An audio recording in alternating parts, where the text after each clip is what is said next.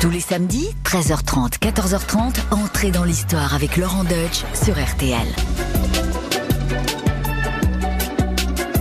Bonjour les amis, c'est Laurent Deutsch.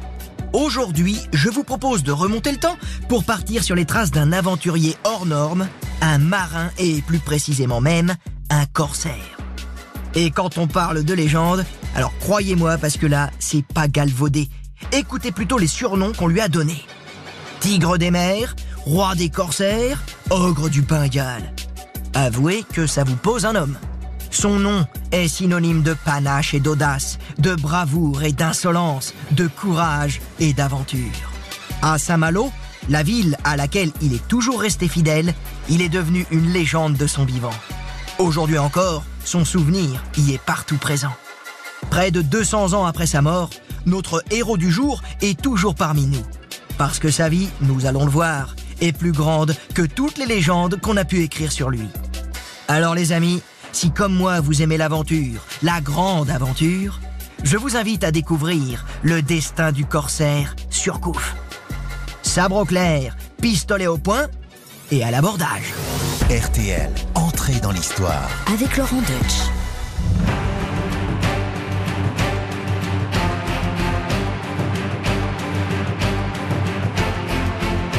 Nous sommes le 7 octobre 1800, jour où notre aventurier s'apprête à entrer dans la légende.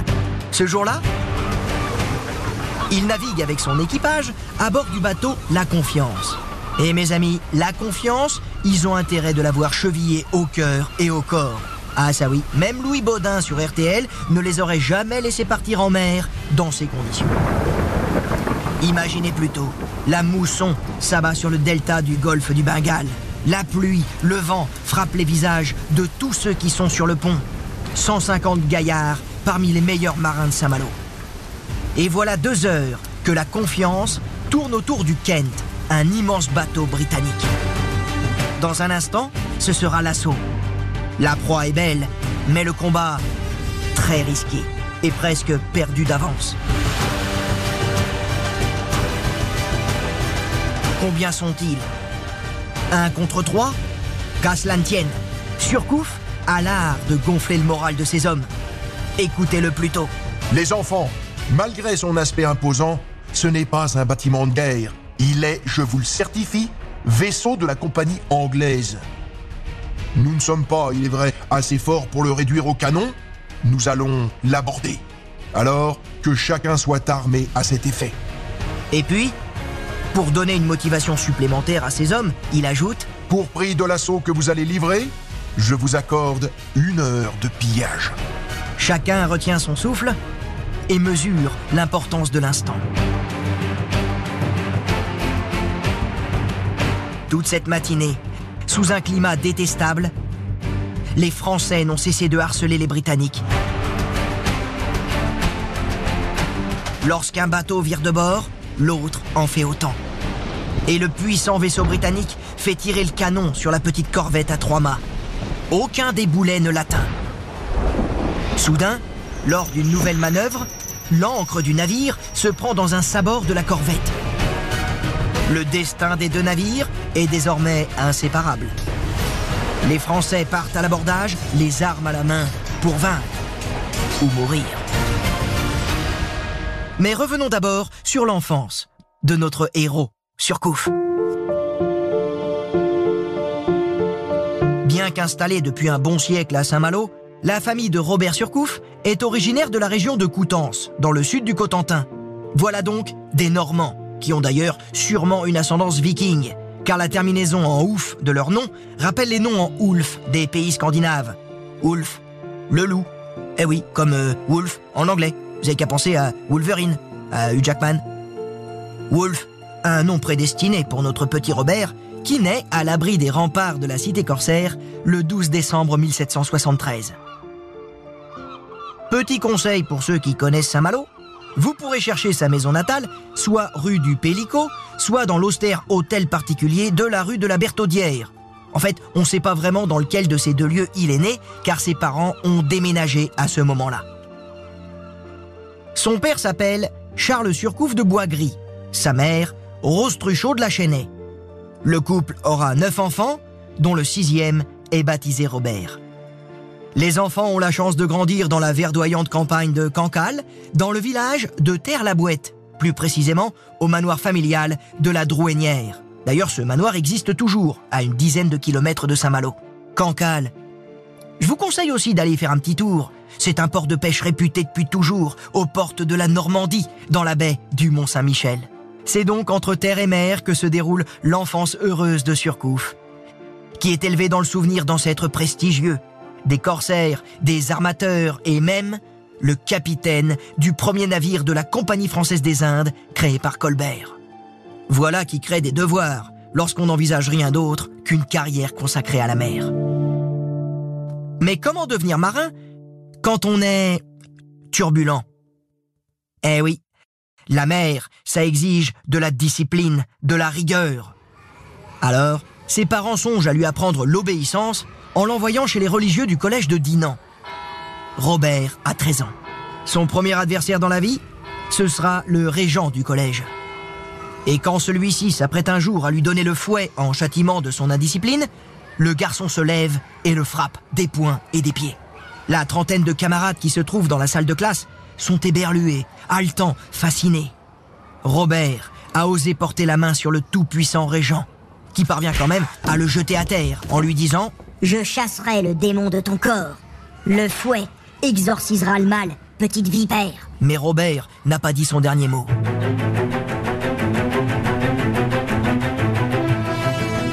D'un mouvement brusque, il se redresse et entoure de ses bras les jambes de son adversaire. Et vif comme l'éclair, il le mord au mollet.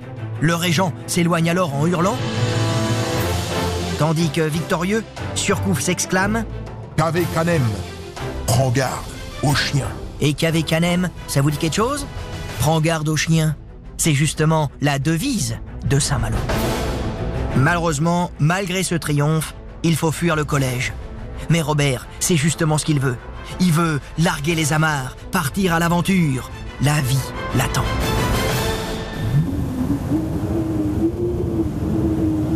Nous sommes en hiver et la neige est tombée sur Dinan. Surcouf ouvre la fenêtre de la salle de cours et il saute.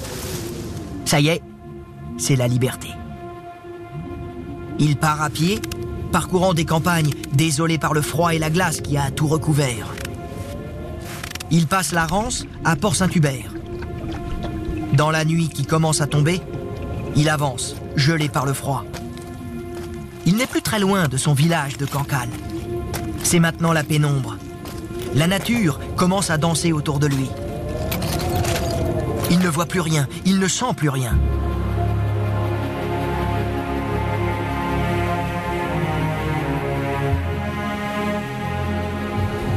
Au petit jour, des pêcheurs qui venaient de livrer la marée le découvrent au bord de la route de Saint-Méloire, inanimé.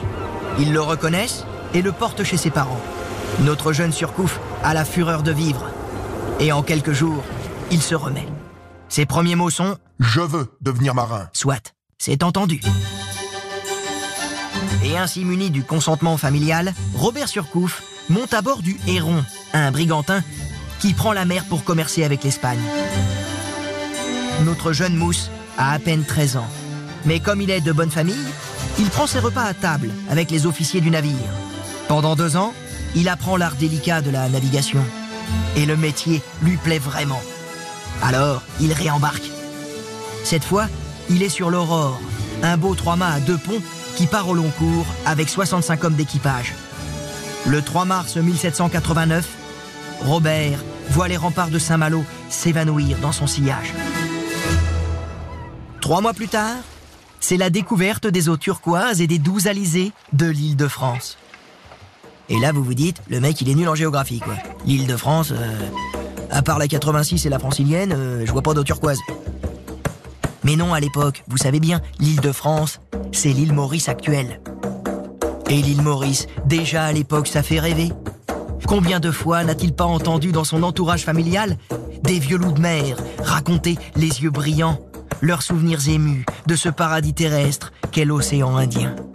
Quel contraste entre la petite capitale de Port-Louis aux murs blancs et le sévère granit des maisons d'armateurs de Saint-Malo. Mais en ce mois de juillet 1789, devine-t-il que la France entre en révolution et que de grands événements y prennent place? Des événements qui vont changer la face du monde? Toujours est-il que le 11 août, c'est le départ pour Pondichéry, une distance à peine plus courte que celle qui sépare la Bretagne des Antilles. En mer, Surcouf observe le comportement des vents, des marées, mais aussi des hommes. Il apprend à connaître son futur terrain de jeu, l'océan Indien. Et là, les amis, je vous ai pas encore dit le but de ce voyage.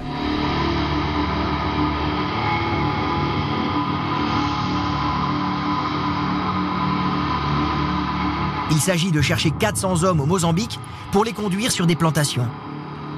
Cette activité a un mot, la traite négrière, qui transforme des hommes libres en esclaves. On appelle cela aussi le commerce triangulaire, Europe, Afrique, Amérique. Pudiquement, on évoque le négoce du bois d'ébène. Un marchand d'esclaves portugais a reçu de négociants locaux une commande de plusieurs centaines de noirs. Mais alors que le bateau s'apprête à prendre le large, une tempête provoque son échouage. Des centaines d'esclaves sont noyés dans l'entrepont. Il faut pourtant tenter de remonter de la cale à demi noyée tout ce que l'on peut. Et à plusieurs reprises, Surcouf a le courage de plonger parmi les dépouilles flottantes des hommes qui s'y entassent. Un spectacle d'horreur qui montre l'abnégation dont il peut faire preuve. D'ailleurs, le capitaine du malheureux navire l'élève au grade d'officier. Muni de cette première expérience peu glorieuse, Surcouf pense rentrer à l'île de France. Mais c'est sans compter sur l'adversité. Avec seulement une quarantaine d'esclaves et une cinquantaine d'hommes d'équipage à son bord, le Saint-Antoine se retrouve rejeté hors de sa route, à l'autre bout de l'océan Indien, en Malaisie. Ce sont des quasi naufragés qui accostent à Penang. Ils ont perdu 16 hommes, tués par le scorbut. Ils abandonnent leurs esclaves sur place. Et il faudra un an à nos marins pour regagner Port-Louis à bord du Charles après un arrêt à Pondichéry.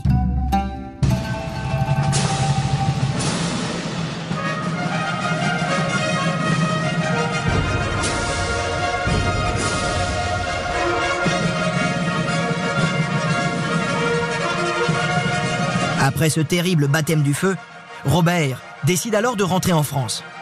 Est-il inquiet de savoir ce que sa famille devient dans la tourmente révolutionnaire? C'est donc deux ans et dix mois après avoir quitté sa Bretagne qu'il pose le pied à Lorient, le 3 janvier 1792.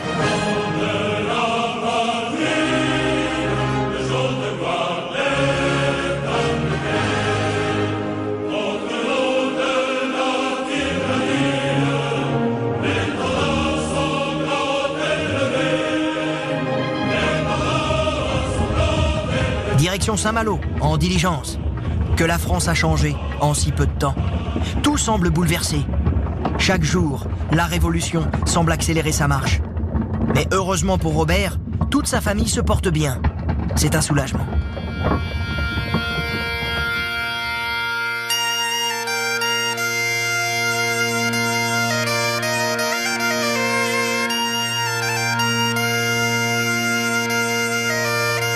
Rester inerte à Saint-Malo ne peut pas convenir bien longtemps à Surcouf.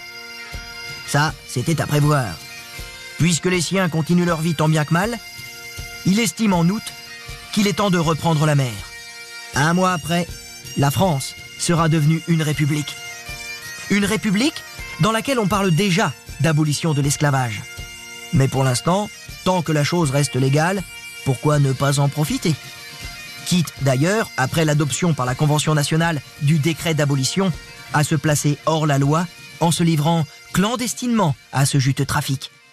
Ça, c'est ce que Surcouf va faire.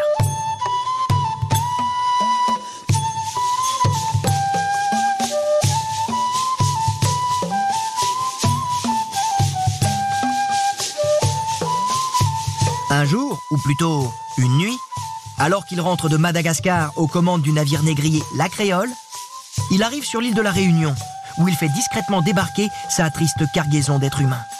Il reprend immédiatement le large, fait nettoyer son bateau, puis arrive l'air de rien, au petit matin, en baie de Saint-Paul, là où les autres bateaux réunionnais se rassemblent. Et tout cela, ni vu, ni connu. Et lorsque trois représentants locaux de la Convention montent à bord, plume tricolore au chapeau, le jeune capitaine de 21 ans les accueille, confiant. Il ne peut malheureusement pas les duper longtemps. Lorsque ceux-ci lui intiment de les suivre, il leur propose un bon déjeuner, qu'ils acceptent. Qui dit bonne chère dit bon vin. Rapidement, les représentants ne sont plus en état de quitter le navire, d'autant que la créole a repris la mer pour aller les conduire et les abandonner en Afrique. Et là, anéantis par tant d'audace, les révolutionnaires oublient leur devoir. Ils certifient alors qu'ils n'ont trouvé à bord aucune trace de trafic d'esclaves. Tout va bien, euh, vous êtes en règle, monsieur Surcouf. Vous pouvez nous ramener chez nous, s'il vous plaît Ça y est, un rebelle, que dis-je, un corsaire est né. Et là, les amis, petit point sémantique. Savez-vous d'où vient le mot corsaire? Eh bien, du fait que ces hommes pratiquent la guerre de course. Ils courent sus aux ennemis de l'État. Oui, à la différence des pirates, qui agissent pour leur propre compte et attaquent quand bon leur chante, hein, leurs propres compatriotes, les corsaires, eux, ne s'en prennent qu'aux navires ennemis, et ce, uniquement en temps de guerre. Et bien évidemment, l'adversaire est capturé, mais pas tué. À la différence de ce que font trop souvent les pirates. La guerre de course est encadrée par des règles strictes. C'est le gouvernement ou son représentant qui accorde à tel ou tel capitaine le droit de partir en course. Mais en cette année 1795, à l'île de France, le gouverneur Malartic entend précisément limiter l'activité corsaire. Alors, lorsque des armateurs désobéissants souhaitent aller au-delà de ce qui est autorisé, à qui font-ils appel? Quel serait le capitaine suffisamment indiscipliné et assez téméraire pour se lancer dans une expédition semi-interdite? Vous l'avez compris, Surcouf, bien sûr.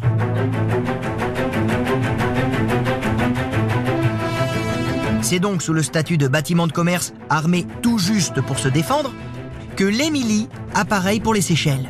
Le but du voyage? Je vous le donne en mille. Ramener une cargaison de tortues. Enfin, les Seychelles, les tortues, c'est ce qu'on veut faire croire.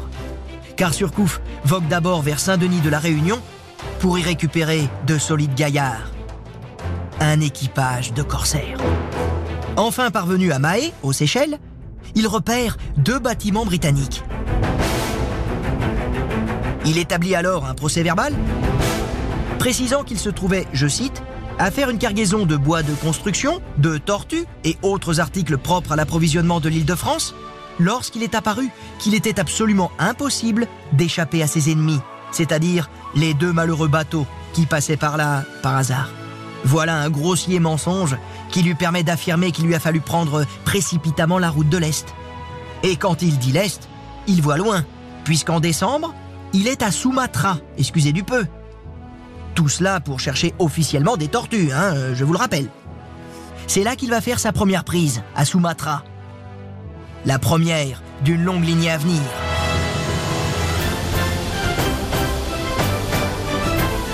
Un brick anglais baptisé le Pégan.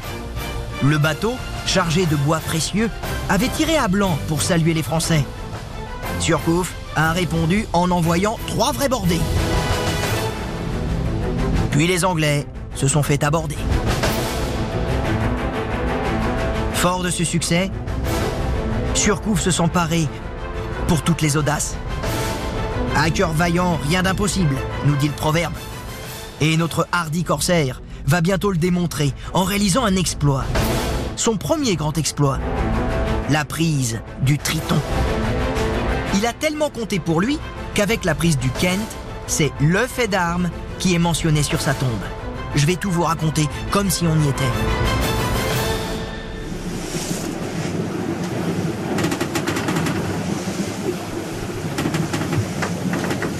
Le 29 janvier 1796, l'équipage du quartier, c'est le nom du bateau corsaire que commande désormais notre ami, aperçoit un Indiaman. Indiaman, c'est ainsi qu'on appelle les navires reliant l'Angleterre aux Indes. Il est équipé de 26 canons et fait route vers Calcutta. Le malheur, c'est que ce dernier a aussi aperçu le quartier et ses quatre petits canons. Devant l'impossibilité de prendre la fuite au risque d'être pulvérisé, Surcouf ne laisse que quelques hommes sur le pont, grimés en indien. Oh bah c'est sûrement qu'un bateau du coin. Se rassurent les officiers britanniques rassemblés sur la dunette de leur navire. Mais soudain, lorsque le quartier hisse le pavillon tricolore, ceux-ci n'ont même pas le temps d'être surpris. Un feu nourri les fait passer de vie à trépas. Prolongeant l'effet de surprise, les Français se ruent à l'abordage, repoussent les marins britanniques jusque dans l'entrepont dont ils condamnent les coutilles. Abasourdi, coincé, l'équipage se rend sans condition. C'est un exploit incroyable. 19 hommes ont réussi à en neutraliser 150. Et il n'y a que deux Français blessés. Chapeau, citoyen Surcouf.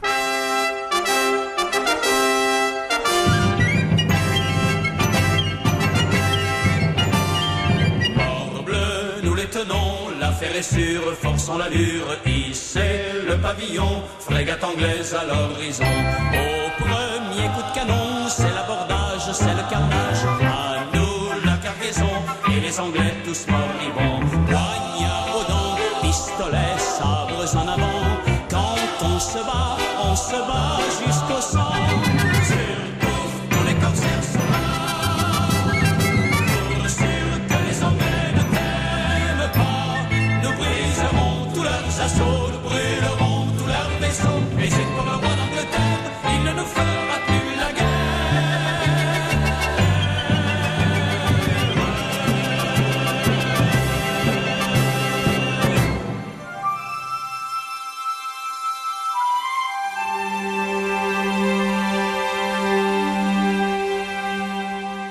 crédit, il faut signaler que, même si ce n'est pas une oie blanche, on l'a vu, il traite ses prisonniers avec humanité et même une certaine forme de courtoisie. Deux femmes présentes sur le Triton iront même jusqu'à louer ses belles manières. C'est la presse britannique d'alors qui le dit. Quant à l'esprit, je veux dire, le bel esprit, Surcouf n'en manque pas non plus. Un officier britannique qui lui aurait un jour dit Vous les Français, vous vous battez pour l'argent. Alors que nous, les Britanniques, nous nous battons pour l'honneur. Surcouf lui aurait répondu On se bat toujours pour ce qui nous manque. Ça a du panache, ça, non? À l'occasion, ça peut servir. Ah, et les tortues, au fait? Ah oui, je suis sûr que vous vous demandez ce qu'elles sont devenues, les tortues. Parce qu'au départ, je vous rappelle que c'est pour elles qu'on avait pris la mer. Évidemment, tout le monde a compris le stratagème de Surcouf. Alors, comme il n'y a pas de tortues, malgré son exceptionnelle campagne, le tribunal de commerce tranche ainsi. Tout vu et considéré, le tribunal confisque au profit de la République française les vaisseaux pris aux Anglais par le dit bâtiment l'Émilie du capitaine Robert Surcouf. Là, Surcouf, gros gens comme devant. Point final. Ah oui, point final, vraiment? Vous croyez l'affaire terminée? C'est mal connaître notre bonhomme. Surcouf décide d'aller plaider sa cause à Paris. Et quelle première victoire pour lui lorsque le Conseil des Anciens, qui dirige alors le pays, décide de créer une commission pour étudier son cas. L'opinion publique s'enflamme pour notre héros. Et la brillante plaidoirie de Maître Pérignon convainc les représentants de la nation. Robert Surcouf sera indemnisé. Moins qu'il le souhaitait, mais indemnisé tout de même.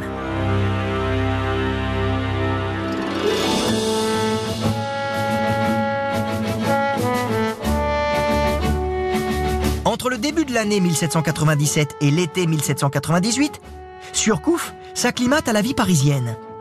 Coqueluche des salons, il ne tarde pas à se mettre en ménage avec la jeune Angélique Panel, dont il a un fils, Alexandre, baptisé à l'église Saint-Roch. Mais bien vite, il a de nouveau des fourmis dans les jambes. On se refait pas, et Surcouf s'en va. Il est parti. Il est déjà à Nantes, prêt à se lancer dans de nouvelles aventures.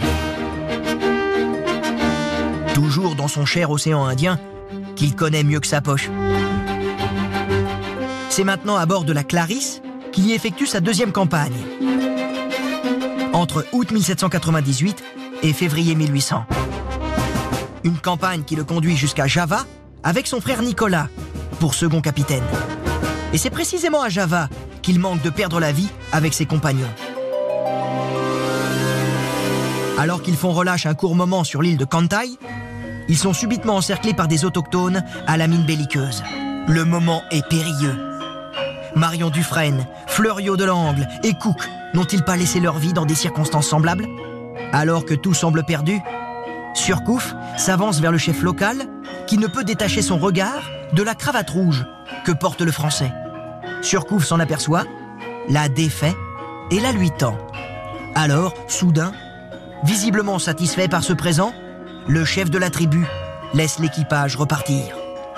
Cette fois, Surcouf a mais porté par la chance, rien ne semble pouvoir l'atteindre.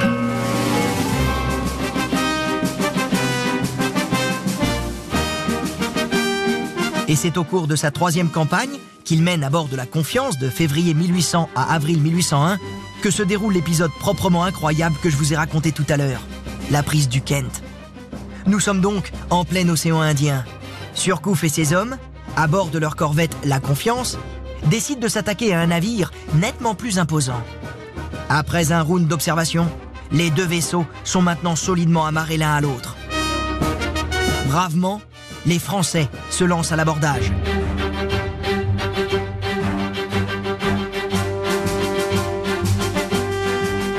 Sabre au clair pour les uns, pistolet à la main pour les autres.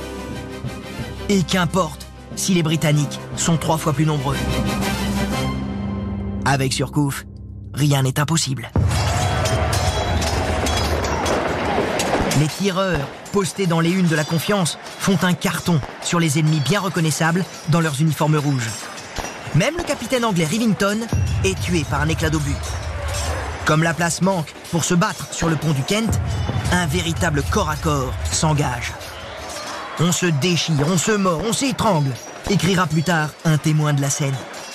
Très vite, les assiégés se replient face à la horde sauvage des Français.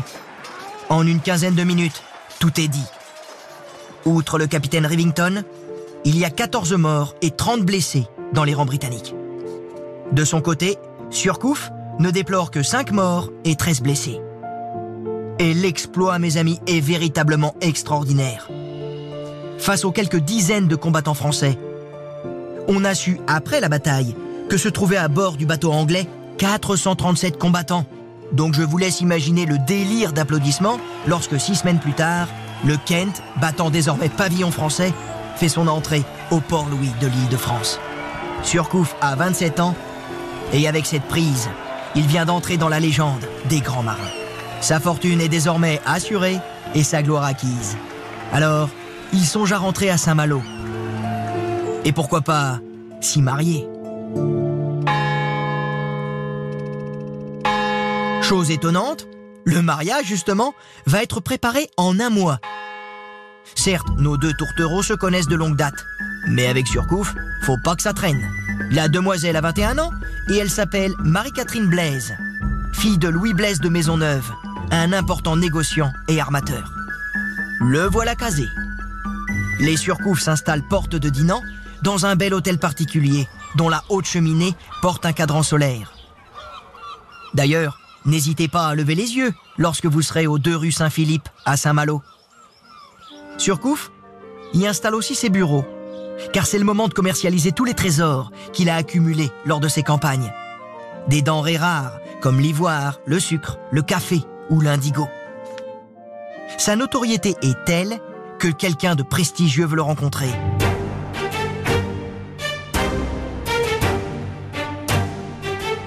le premier consul Bonaparte. Les deux jeunes hommes, l'un de 30 ans, l'autre de 34, se sont-ils parlé au palais de Saint-Cloud en 1803, comme certains biographes le prétendent? Bonaparte a-t-il alors proposé à Surcouf un commandement dans la marine nationale? Lui a-t-il aussi suggéré de repartir dans l'océan Indien? Toujours est-il que Surcouf est fait chevalier de la Légion d'honneur l'année suivante. Et il commence à Saint-Malo une carrière d'armateur. Il fait construire et armer des bateaux corsaires, dont l'utilité se passe de commentaires. Eh oui, les Anglais sont partout sur la mer. Et surcouf de réfléchir. Il est peut-être trop tôt pour s'assagir. Quatre ans après avoir délaissé la guerre de course, il veut reprendre la mer. En mars 1807, le voici de retour dans l'océan Indien. Pendant deux ans, il va l'écumer avec ses hommes. Comme au bon vieux temps. Le nom du bateau Le Revenant, bien sûr. un parfum d'aventure et un air de défi adressé aux Britanniques qui ont mis sa tête à prix.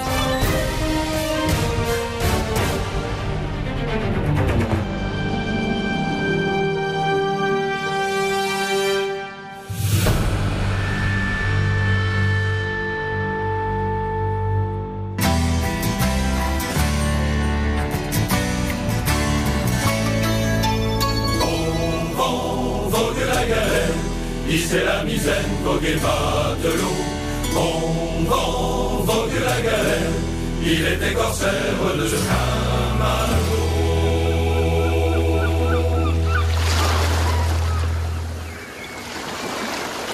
Ce 4 février 1809, alors qu'il double les îlots du Petit B et du Grand B, avant de s'engager dans la passe qui conduit au port de Saint-Servant, voisin de celui de Saint-Malo, a-t-il conscience que c'est sa dernière navigation en tant que marin corsaire? Pressent-il qu'il ne prendra plus jamais la mer pour aller se battre dans les eaux azures de l'océan Indien? Peut-être pas.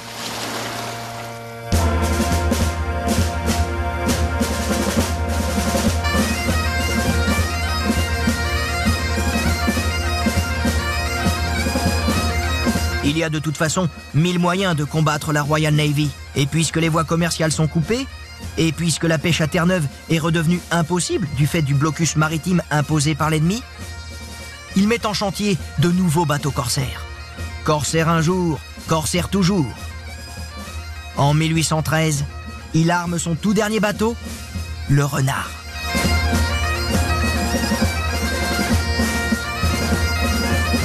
Le Renard, ce sera aussi le dernier bateau de toute l'histoire corsaire de Saint-Malo. En 1815, en effet, la guerre de course sera suspendue à travers l'Europe avant d'être définitivement interdite par un traité en 1856. C'est un monde qui prend fin. Et Surcouf vient d'illustrer cette dernière page de la façon la plus glorieuse qui soit.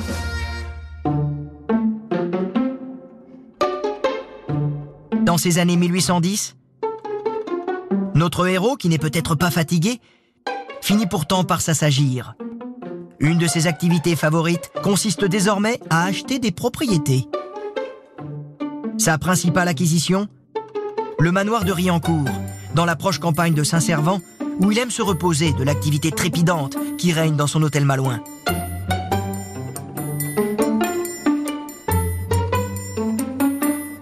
On raconte qu'il aurait fait paver le sol du vestibule de sa maison des champs de pièces de 20 francs or. Et encore mieux, on raconte aussi que pour ne pas marcher sur le profil de Napoléon, sur les pièces, il aurait fait poser ses pièces sur la tranche ça vous dit la fortune du bonhomme. Ah oui, pour euh, paver le vestibule, il en a fallu des pièces. Alors cette jolie histoire, on n'est pas obligé de la croire, mais elle témoigne à coup sûr de l'immense fortune que Surcouf a accumulée au cours de sa carrière. Ah oui, écoutez plutôt ça les amis.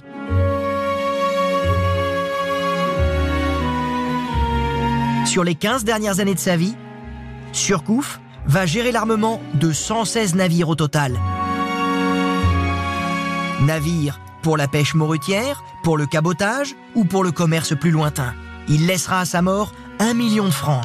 Et lorsque l'on sait qu'un ouvrier d'alors gagne à peu près 1000 francs par an, ça vous donne une idée de la fortune de notre héros au moment de mourir. Et tiens, sa mort justement. On l'aurait imaginée brutale, inattendue, glorieuse, pleine de panache, elle aussi. Eh bien, elle sera simplement douloureuse. Oui, elle survient à Riancourt le 8 juillet 1827, après une pénible agonie. On pense que Surcouf est mort d'une pathologie gastrique, un mal dont il souffrait, semble-t-il, depuis plusieurs années. Son enterrement prend la forme d'obsèques nationales, solennelles, voulues par ses compatriotes malouins. Une longue procession traverse le bras de mer qui sépare Saint-Servant de Saint-Malo. Après une halte dans le péristyle de son hôtel particulier, le cortège prend le chemin de la cathédrale. Puis la cérémonie achevée, on se rend au cimetière de Rocabay, à l'extérieur de la vieille ville.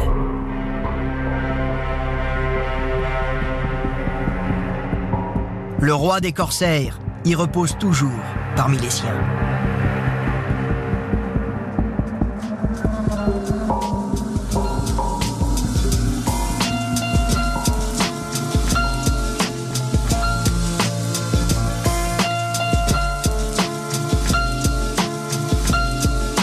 L'épitaphe gravée sur la stèle de marbre blanc rappelle avec sobriété qu'un célèbre marin a fini sa carrière.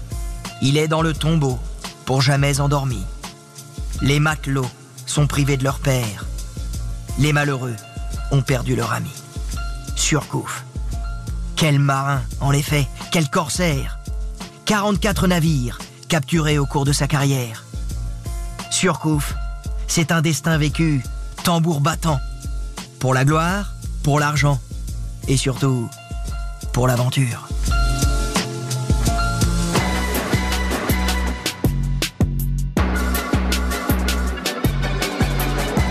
Et voilà, entrer dans l'histoire, c'est fini pour aujourd'hui, mais je vous rappelle que chaque vendredi, vous pouvez découvrir en exclusivité un nouvel épisode d'Entrée dans l'histoire en podcast. Alors, si vous n'avez pas encore écouté les épisodes précédents, sachez qu'ils sont tous disponibles à la réécoute. N'hésitez pas à vous y abonner. À bientôt sur RTL.